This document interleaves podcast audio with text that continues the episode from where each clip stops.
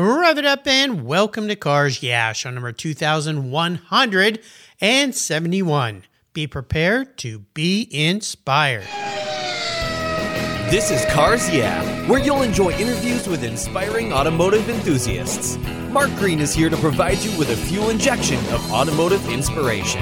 So get in, sit down, buckle up, and get ready for a wild ride here on Cars Yeah.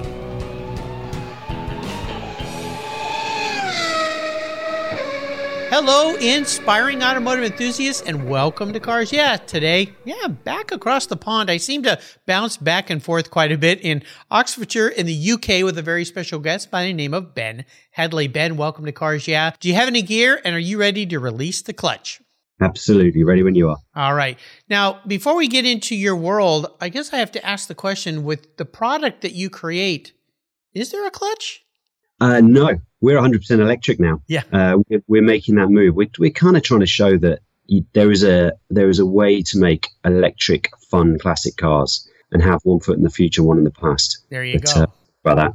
Well, we'll explain what that means in a moment. But before I introduce you, I have a question for you. I ask all my guests, it kind of opens up maybe a different part of your world. What's one little thing that maybe people don't know about you, Ben? Uh, I used to be a ski racer.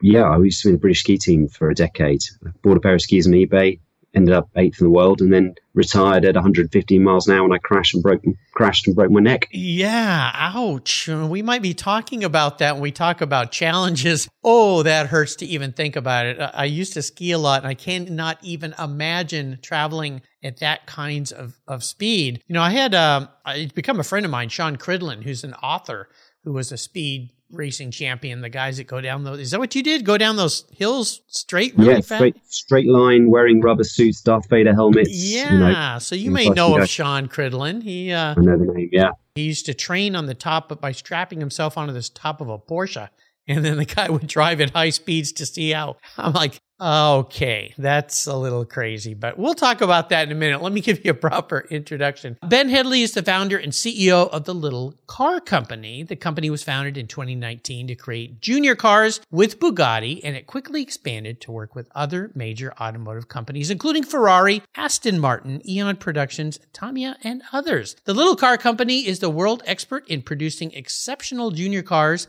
in partnership with the most elite car manufacturers. This unique partnership guarantees that every vehicle is an official licensed product of that brand. Ben has founded several companies, all of which he's very proud to say still exist today. And of course, he mentioned that he spent a decade on the British ski team uh, as a speed skier and ranked eighth in the world. His love for cars and speed extends to his personal garage, where you'll find a RUF, a modified Porsche 964. That's cool. A 1979 MGB Roadster with a tuned V8. Interesting. And a 630 horsepower R35 GTR.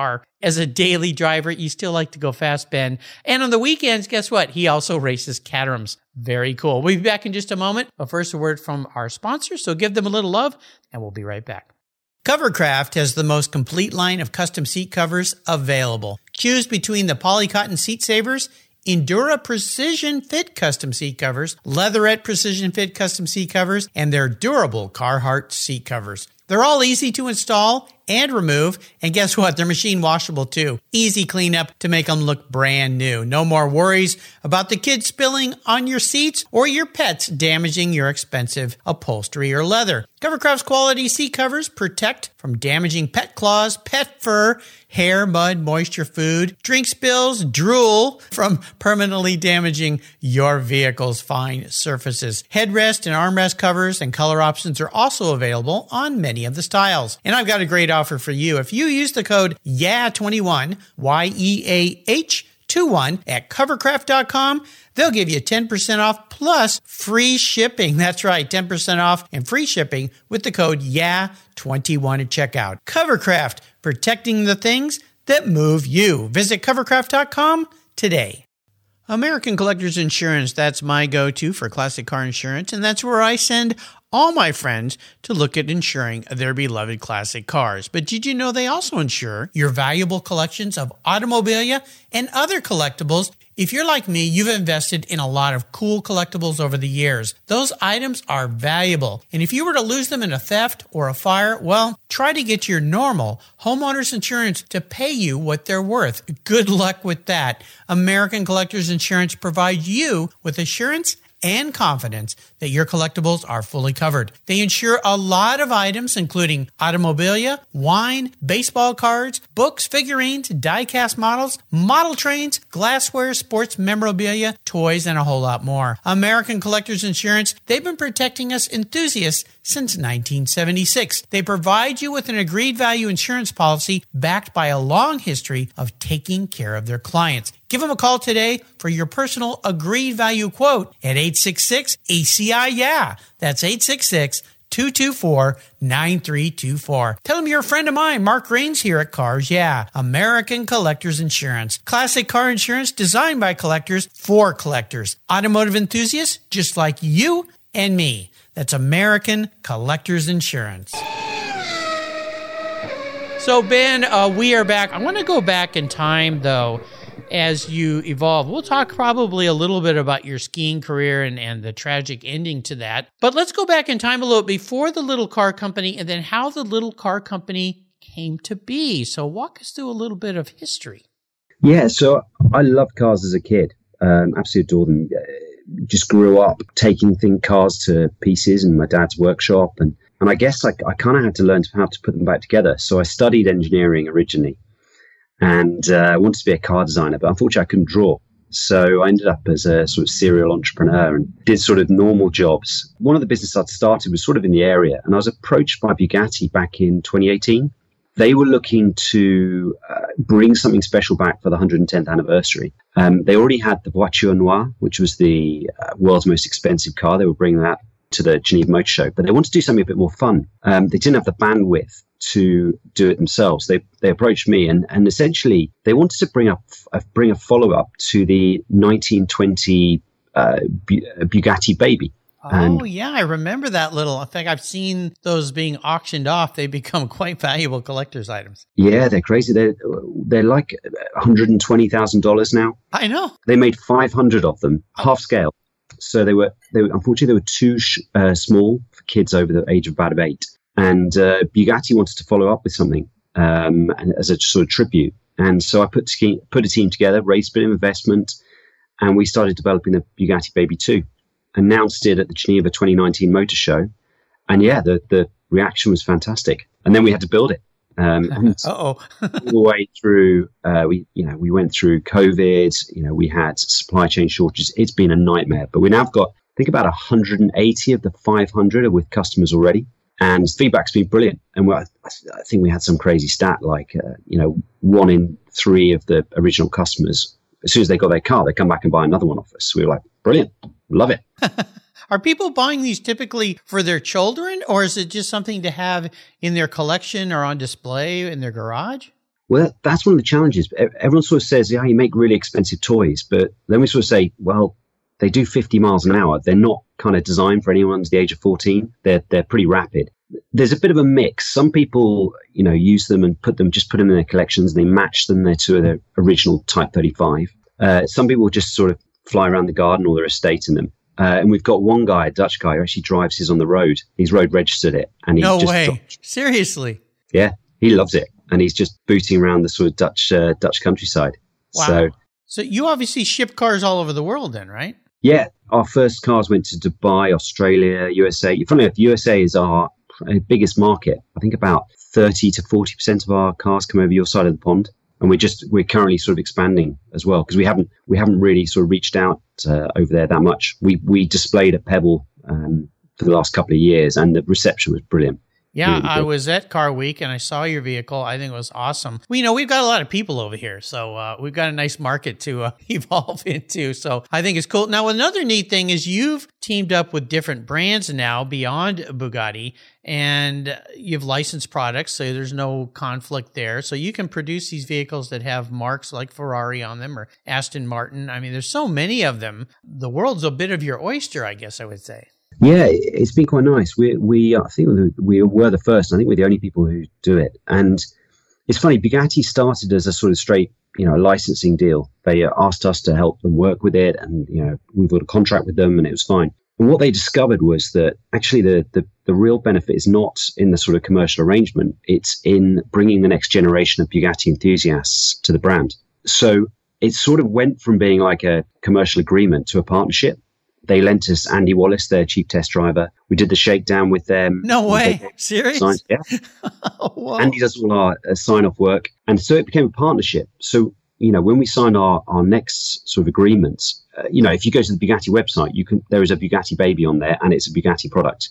We make it, we build it for them because if Bugatti built it in house, it would probably cost $200,000. yeah, for sure. It's a, it's a partnership. So, you know, we took the first car to um, uh, very quietly to sort of Ferrari to Maranello, showed it to the board there, and they were like, right, yeah, we they they said we thought you were bringing us a toy, and you you brought us a little car, and that's that's our whole ethos. It is we're we're trying to take these beautiful cars in the past, which are way too expensive to drive, um, you know, crazy money, and bring them to a new audience. Just scale them down a bit. So the Bugatti's seventy five percent scale, Ferrari seventy five percent, the Aston sixty six percent, and just try and give people access to these cars they wouldn't otherwise be able to. Um, and they handle the same. So we Ferrari is a good example where they led us into the Classiche uh, museum and we got the original paper drawings for the 1956 Testarossa, scanned it, rebuilt the chassis identically to the original, and got all the ha- handling exactly the same. Even used Pirelli tires with the same tread pattern as the original. No way! Yeah, right. yeah, yeah.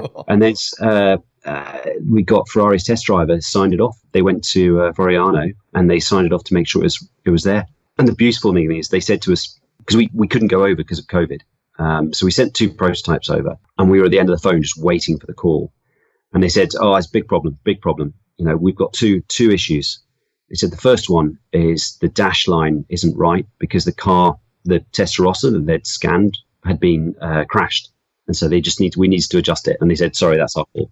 And they said the second thing, we want you to take all your logos off and just leave the Ferraris one, Ferrari ones on there. Well, there you go. Wow, there's a testament. It was pretty cool, and they uh, Ferrari because it's a partnership. They we, they give us the paint, so the paint Ferrari paint, the le- Ferrari leather. We all the badges come from Ferrari. You know everything. We build the car wow. um, in, in Oxfordshire, but all the stuff comes from Ferrari. So Nardi make the steering wheel. Um, you know, we've got Borrani making the wheels like the original. Yeah, it's it's kind of it's cool. We we get to build Ferraris, and I still have to pinch myself that we get to do that. you know, this is so cool because I imported Ferrari licensed products for years in a previous company I was part of, and I went over there, and I remember I was over there at the Classiche area, and we were looking at because my old business partner had a Ferrari car that Niki Lauda raced, and we wanted to see if they had any documentation. And going into those archives, as you got to do, and opening up the books and seeing Niki Lauda's signature on testing this F1 car that he drove and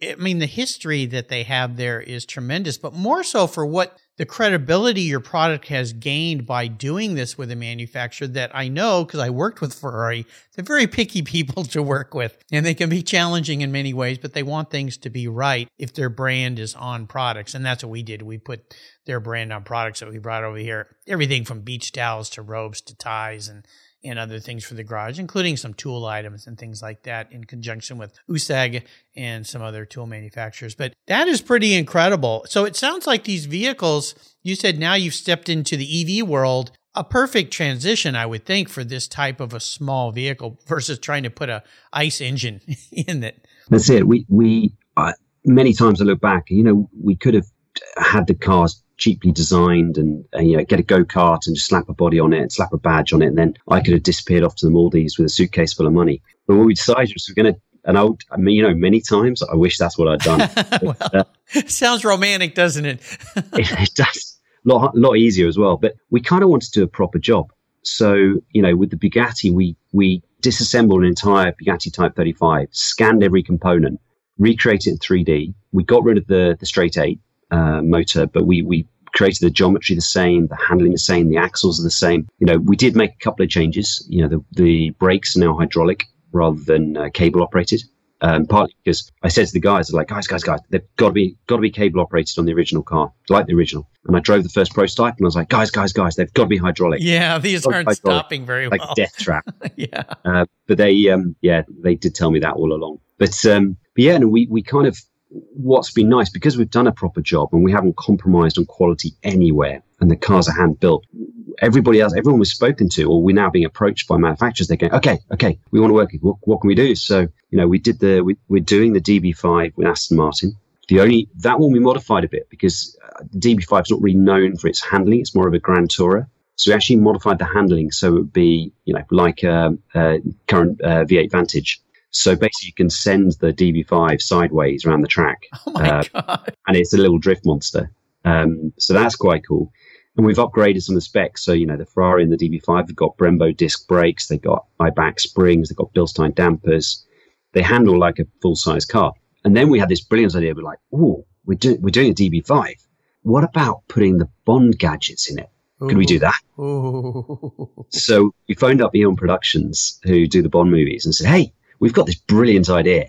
And they were like, oh, yeah, yeah, we'll try that. Um, so we have, we do, we're doing 125 DB5s, No Time to Die edition. So oh. we've taken the gadgets from the new Bond movie. So it's not rotating number plates anymore. It's a digital screen. It's got a smoke machine in the back. It's got uh, the headlights drop, miniguns come out.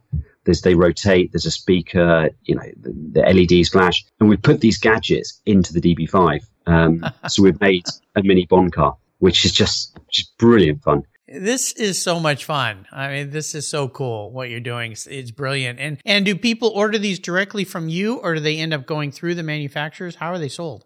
Yeah, most of it's direct with us. We're we're actually setting up distributors around the world at the moment. Um, several and actually for several in the states because we've realised you know we're pretty good at designing these little cars and, and building them, but it's quite hard from our little site in uh, middle of rural Oxfordshire to be able to serve the world. So we are setting up little car company California, little car company you know New York, that kind of stuff. Okay. Uh, the next the next one on the lineup, we're we're still figuring out how we're going to do that because we we're doing. Um, do you remember the Tamiya radio control cars? I do. I, I think I even had one probably as a young adult, not as a kid, but I built the Tamiya models way back when I was a kid. So yeah, I, it's one of the ways I, I got into my cars too. And we were we were struggling a bit because you know it's quite expensive to make a mini DB5 if you've got the same Smith dials that you have on a full size car. Oh yeah, they're a bit smaller, but they kind of cost the same. Yeah. So I was trying to think how we could make our cars more accessible, and I came up with the idea, possibly over a pint, that what if we took a small car and made it full size rather than taking a big car and make it smaller? So we we then called up Tamiya and said, "Hey guys, we've got a brilliant idea." That you may notice that happens a lot with uh, coming up with a great idea. Uh, he said, "Hey guys, we've got a brilliant idea. Um, we'd like to do a full size Tamiya. So we are goes into production next summer. We're doing the Tamiya Wild One Max, full size, two seat, road legal Tamiya. What? Yeah, electric Tamiya, uh, on road, off roads. Um, yeah, full size. It's it's like 1.85 meters uh, wide by 3.5 long uh, different powertrains.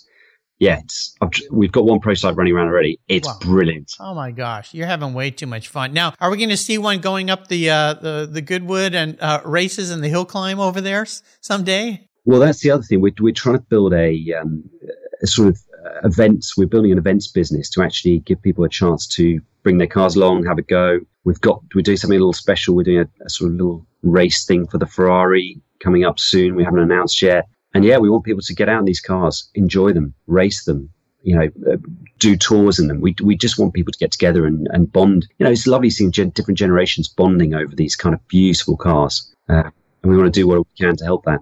Too much fun, my friend. Uh, too much fun. It sounds wonderful. You know, I like to ask people about what I call uh, driving inspirations, uh, people that have been mentors, influencers in your life. Have you had somebody like that that's pushed you along, helped you? I've been very lucky actually. We've got some very cool shareholders, classic car fans, engineers who really helped me. But I guess the guy I looked up to, and this is going to sound quite weird when I was a kid, and it might explain a thing or two, was Eddie the Eagle. I always thought, I, don't know how big a splash he was over there, but um, when he was at the Olympics, this was a guy who was had a modicum of talent, and he he was a very good skier. But oh my God, was he brave!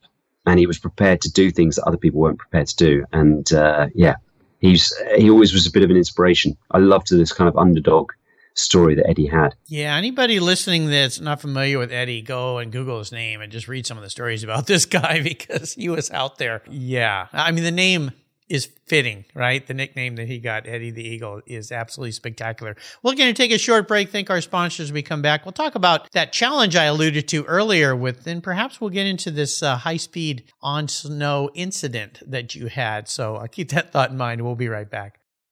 You listeners know that I'm a huge car care fanatic, and my friends at AutoGeek created their Wolfgang Deep Gloss Paint Sealant for perfectionists like you and me. Wolfgang a Deep Gloss Paint Sealant is designed to provide long lasting protection and a glossy, slick finish that well, it's unmatched. The use of polymer technology ensures your paint is protected from environmental contaminants, those damaging UV rays, and lasts up to three months long. By providing the glossy look of Carnauba wax with the longevity of a synthetic formula, Wolfgang a Deep Gloss Paint Sealant is the best of both worlds. Go to autogeek.net to get yours for the best product selection on the internet today, along with their skilled technical support. AutoGeek.net is where I go for all my detailing needs. That's AutoGeek.net.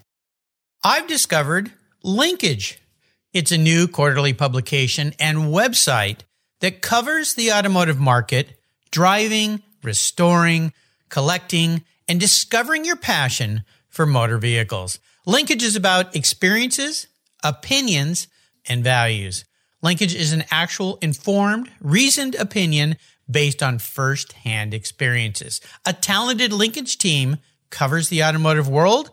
The people who share your passion and mine, smart, considered, rational, and experienced opinions, ones you can learn from and grow. That includes our passion that drives auctions and the collector car market. So come with me and join us on this journey. And be sure to use the code CARS yeah when you subscribe and they'll give you $10 off. Boom! Linkage, geared for the automotive life. Subscribe today at linkagemag.com. I'm honored to say that my charity of choice here at Cars Yeah is Tech Force Foundation. They help young people find an education and career that aligns with their passions. For those who love cars, problem solving, and working with their hands, a career as a professional automotive technician is the perfect fit for a fulfilling life. We're all wired differently, and not every successful career demands a four year university. Technical education and the skilled trades matter, and we need qualified, skilled technicians to keep our vehicles rolling. Learn more about how you can support tomorrow's driving force and workforce of technicians at techforce.org, like I do here at Cars Yeah. So, Ben, we're back. I like to ask my guests about big challenges, failures, things they had to overcome, but it's really more about what it taught you, or maybe it was a stepping stone that you never knew it would be into a transition in your life. So, uh, are we going to be talking about a high speed down the snow accident? It probably is the is the right one to do. That's pretty defining when something like that happens, right? It was. It, funnily enough, it's the second time I've broken my neck. The first time, oh my I used gosh. to, yeah, I used to be a bit of uh, vaguely sponsored as a snowboarder back in the day. And yeah, I had a bit of a crash then when I was in my early 20s. Um, so stopped competing on a snowboard. But uh, yeah, the story goes I, have had a week ski lessons in my life uh, when I was about six. And I bought a pair of skis on eBay, um, turned up to a World Cup speed skiing race to give it a try. Um, but I turned up late. Uh, there was like a training day the day before where you could like build up from 20, 30, 40 miles an hour. And so I turned up late and they were like, well, you know, you can either come back next year uh, or give it a try and you can ski all right, can't you? And I was like, uh, ish. So yes, went out, blagged my way into this World Cup race with a pair of skis from eBay, and um, yeah, came last, but got onto the British team. And the next year, I sort of somehow got better and better and had a modicum of talent. And yeah, I ended up sort of eighth in the world for a while. But uh, and I was sort of slowing down. I, I was coming up to my it was my 40th birthday actually, and you were doing this when you were 39 years old. Yeah, I took it up at 30. Um, so I was quite late into it. Yeah. Uh, but I, yeah, it was my the world champs, the 2017 world champs. When my they finished on my 40th birthday, I thought, oh, it's a sign. I'll do one more world champs. Only happens every two years. I get a load of friends come out and then call it quits. And, you know, I'm kind of too t- not enough time for it. So I, um, yeah, I went out to the world champs, and the, the day before, I just went a bit aggressive. And I've got on live on Swedish TV. I crashed at 115 miles an hour. My helmet came off, broke my neck.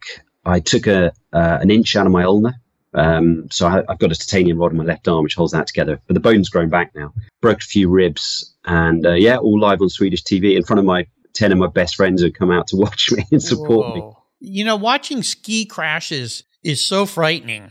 It's scary. You know, when a body separates from its platform, skis, or it's like watching motorcycle Jeep, MotoGP, or Isle of Man, and those guys crashing. I you just don't even want to watch. It, it's like a train wreck. You don't want to watch, but you watch, but you don't want to watch. Uh, but seeing skiers do that, especially like ski jumping, speed skiing, downhill, and you just go, oh my gosh, because you just look like a rag doll. When that happens, I mean, it happens so fast. Is part of your training knowing to try to relax so you don't fight things? Because isn't it when you fight stuff is when you might jam something and break something. Is that am I yeah, thinking right? yeah, exactly. It's it's funny that you can have depending on the slope.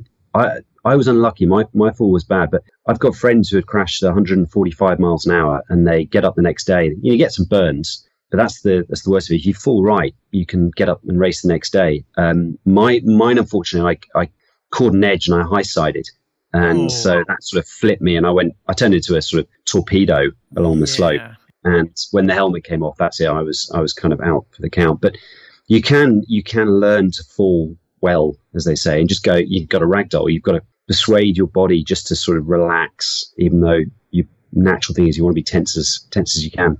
Yeah. Oh my goodness. Well, I'm glad you're still here with us. But uh, yeah, maybe that was a sign that it was time to retire. I guess. I think so. Yeah, I think so. Kind of thing. Well, I like to obviously talk with guests about cars. And I mentioned in my intro for you, you got some very cool cars in your garage. You like to go out on a track in a Caterham, which I got to drive one of those ones. I mean, man, talk about a go kart. Those things are cool. So tell us about maybe one special vehicle in your life. Yeah, I guess I guess the most fun or the most random one I've had is a friend and I. We drove across the Sahara Desert back in 2005 um, for charity. So we did this kind of, you drive from London, you're only, you're supposed to buy a car for 500 pounds and then you drive it to um, Banjul in the Gambia. And uh, yeah, we, and we thought we got a Mitsubishi Pajero, I think you have, Montero, they're also known Montero, as. yeah. Yeah. Um, we got one of those. It done, I think it's done a quarter of a million miles and it was in bad shape, but we drove that from London and we thought, there was people driving in ice cream vans. We thought we're going to make this hard for ice ourselves. Ice cream vans. Well, good thing to take take ice cream into the desert. Maybe not a good idea. yeah, it was all kinds of terrible cars going, and we we thought we'd make it harder. So we we bought a 91 pound uh, caravan off eBay a couple of days before, hitched it up, and off we went. And uh, yeah, we had a great adventure. We we kind of run out of water in the desert. Uh, had to drink warm, warm beer, uh, warm flat beer. That's pretty oh, horrible. God. Um, we I wakeboarded along the Atlantic on the coast uh, behind the behind the car. So we're driving on the beach. Yeah. Get a long rope and I'd be in the water. But the trouble was the waves were coming in. So we'd be doing like 30 miles an hour and then suddenly the water would run out as the wave went back out and I'd hit sand at 30. And I kind of thought, yeah, I'm going to do myself some damage here if I. I think uh, I've did this before in the snow. Not a good thing. Yeah. Yeah, we, we were three days from hospital, so uh, that could have been a bit messy. Uh, we got shot at. That was a bit that was a bit what? sketchy. Yeah, that was. We had a woke up one morning, had a bullet hole in the in the side of the car. Um, oh yeah, we um, uh, we had a the caravan had a blowout, um, had a, a, puncture in a minefield.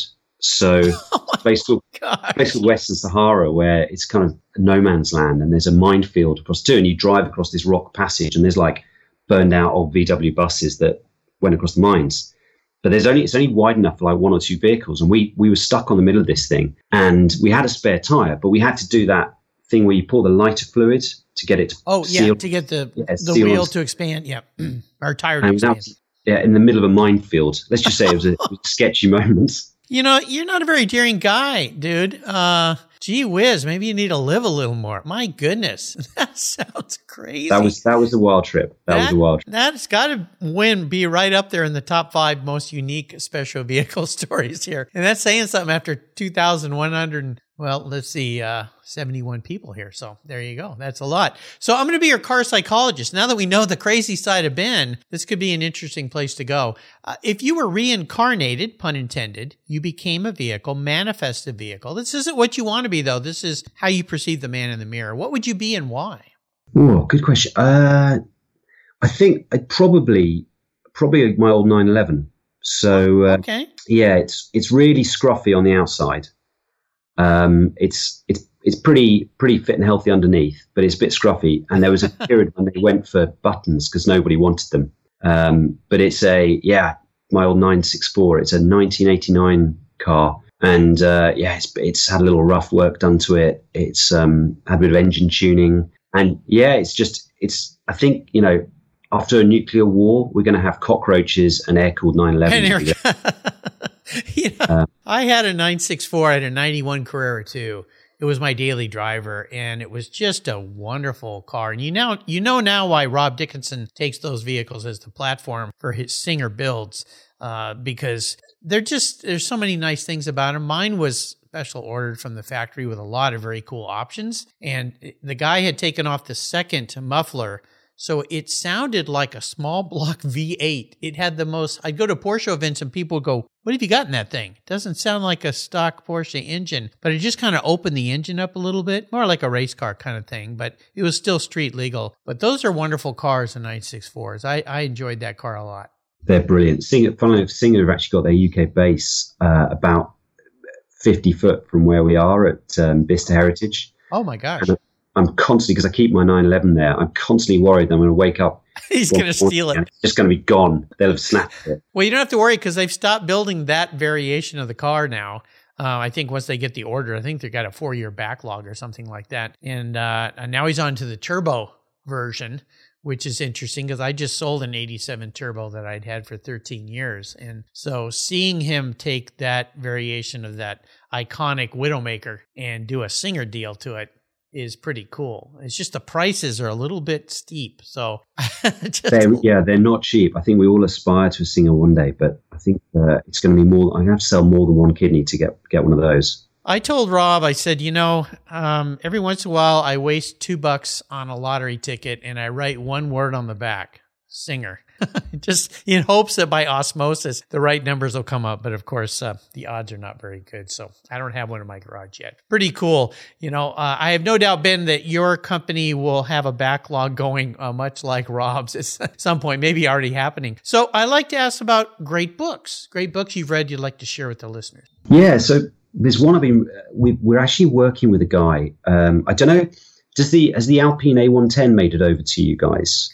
Uh, Well, you can see once in a while somebody's figured out a way to get it in, but uh, yeah, it's I know the car you're talking about. Yeah, it's it was the chief engineer on it was a guy called David Twohig, um, who he's actually come and helped us with a couple of things. He's a really really nice Irish guy, um, and he wrote a book called Inside the Machine, and we tried to build our car company without without any kind of um, influence from the from the big OEMs. We tried to think like a startup and be agile and not follow the rules that everyone else does. But it's really useful to see the experience of someone like David, who was responsible for the Nissan Qashqai, Alpine A110, Renault Zoe, and, and understand the sort of read his book and understand the mistakes that you know the big companies make and the mentality, and see if we can just pluck bits without becoming a big company, but just pluck bits out. And it's really nice, you know, working with David is a is an absolute pleasure. He's, uh, he's a brilliant guy, and he's that Alpine A110 is incredible. Very cool. So I'm going to enable you to go in what I call the ultimate drive. This is kind of a fun concept. I'm going to park any car in your garage for you to take on a road trip. Now, since you've been on some interesting road trips, your answer could be pretty unique here. You can take it anywhere you'd like, and you can bring anybody with you, even somebody from the past who is no longer with us, which opens up the world to all sorts of opportunities. So, what does this ultimate ultimate drive look like for a wild guy like you? Oh, it's a it's a good question. It's funny. I kind of, I'd, I'd love. It's very cliched, but I'd love to get inside the mind of Elon Musk. You know, he's Uh, he has wouldn't we all? changed a generation, um, and I'd love to get some time with Elon to sort of understand where his head's going, and and you know, see because I think uh, we, we we're coming at a very different. We're trying to make classic cars fun, and things like the Tamiya as well, which is going to be a kind of fun, fun car. Um, but I'd love to hear his sort of insight into, um, you know, what, you know, what, where he sees the world going. Um, and to do it, I, you know, I'd love, I've never been to the Canyon roads up in LA. I'd love to, love to drive those. Um, that's definitely on the bucket list. And to do it, it would either have to be a RUF Yellowbird, which is just my favorite car ever, or I love the new Meyers Manx, the Meyers Manx 2.0, the electric one. I think that thing's brilliant. It's such a. Uh, I was lucky enough to go over and see those guys recently, and um, Freeman and his team have done a superb job on it. It's it's a really really beautiful thing. So yeah, that would be it. Canyon Roads, Elon Musk shooting yeah, shooting on the roads, and uh, yeah, in a Meyers Manx, electric Meyers Manx or a RUF Yellowbird, one of the two.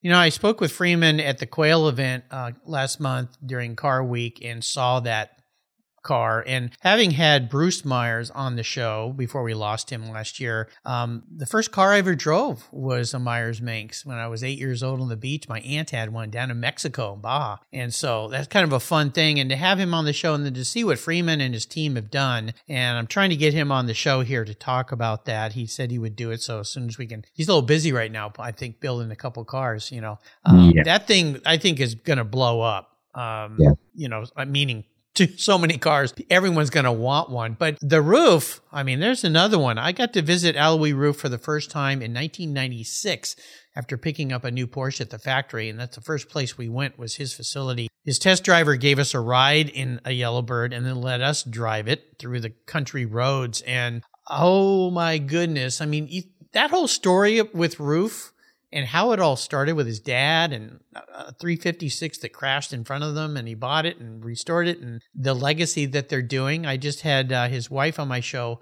last month as well. Um, I had met her right after they got married. And that whole story of how they even met is a crazy story. So you pick some fun car. Maybe you go up the canyon in a RUF and down, well, maybe a little slower in the Meyers Manx. I know the Meyers Manx is going to be fast, but I, I, would think it doesn't handle quite as well as the RUF, but a little more fun. Or take it to the beach and yeah. go cruising down the beach with Elon. But you mentioned getting into Elon Musk's head.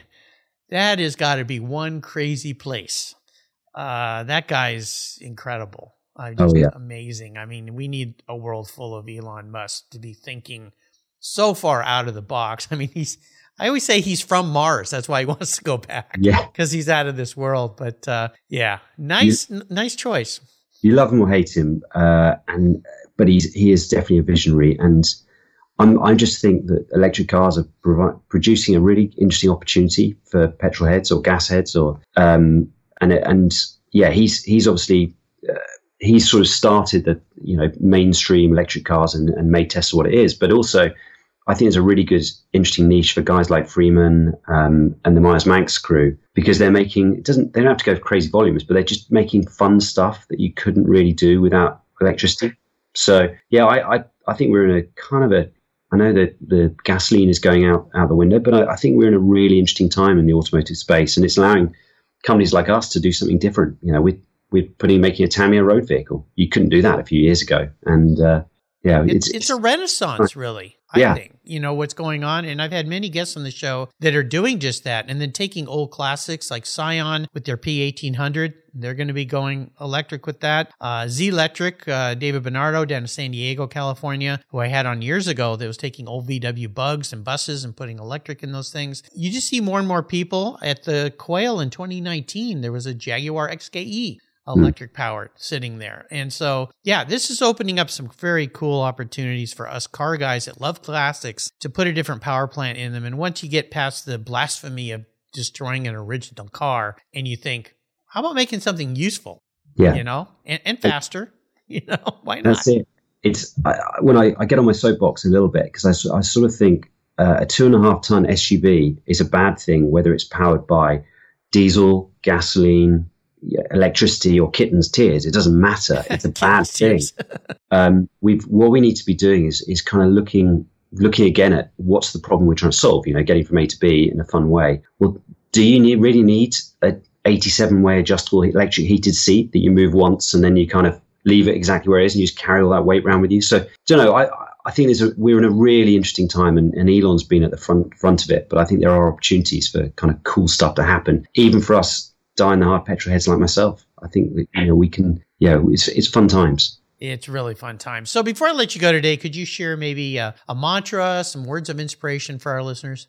Uh, yeah, I'm not sure I've got much inspiration, but um, I don't know. I, I I've always prided myself on doing the right thing and treating my team right. So one thing we do, which I think is unusual for the automotive space, is everyone who works for the company. I think there's about 60 of us at the moment. Uh, everyone gets shares in the business. So Oh, we're all awesome. shareholders. So it's our, it's our company. Uh, it's not my company. It's our company. And I think it's really important. Um, and, you know, treating, I try and treat the team better than I treat myself. Um, and we have, we have an incredible team of brilliant automotive engineers and, and commercial team and the marketing team. They're all brilliant. So I'm very, very proud of the team and, and yeah, hopefully we have a fun place to work and we have a bit of fun at the same time. So It Yeah. s- sounds like it for sure. Uh, you can find the little car company at thelittlecarcompany.co, right? that's it. Yeah. Yep, there we go. I encourage you listeners to check this out. Uh, you're, it's going to put a huge smile on your face like it has for mine.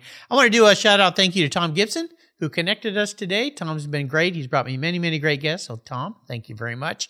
Ben, hey, thanks for uh, sharing a wonderful story, wonderful life, and an incredible business that you're building here. This is so much fun. Until you and I talk again, my friend, I'll see you down the road, hopefully in a little car. See you soon. Thank you so much for joining us on today's ride here at Cars Yeah. Drive on over to carsyeah.com to find show notes and inspiring automotive fun. Download your free copy of Filler Up, a fun book filled with gorgeous photographs of fuel filler fun, including quotes from more inspiring automotive enthusiasts. Download your copy today, and we'll see you next time on Cars Yeah! Yeah.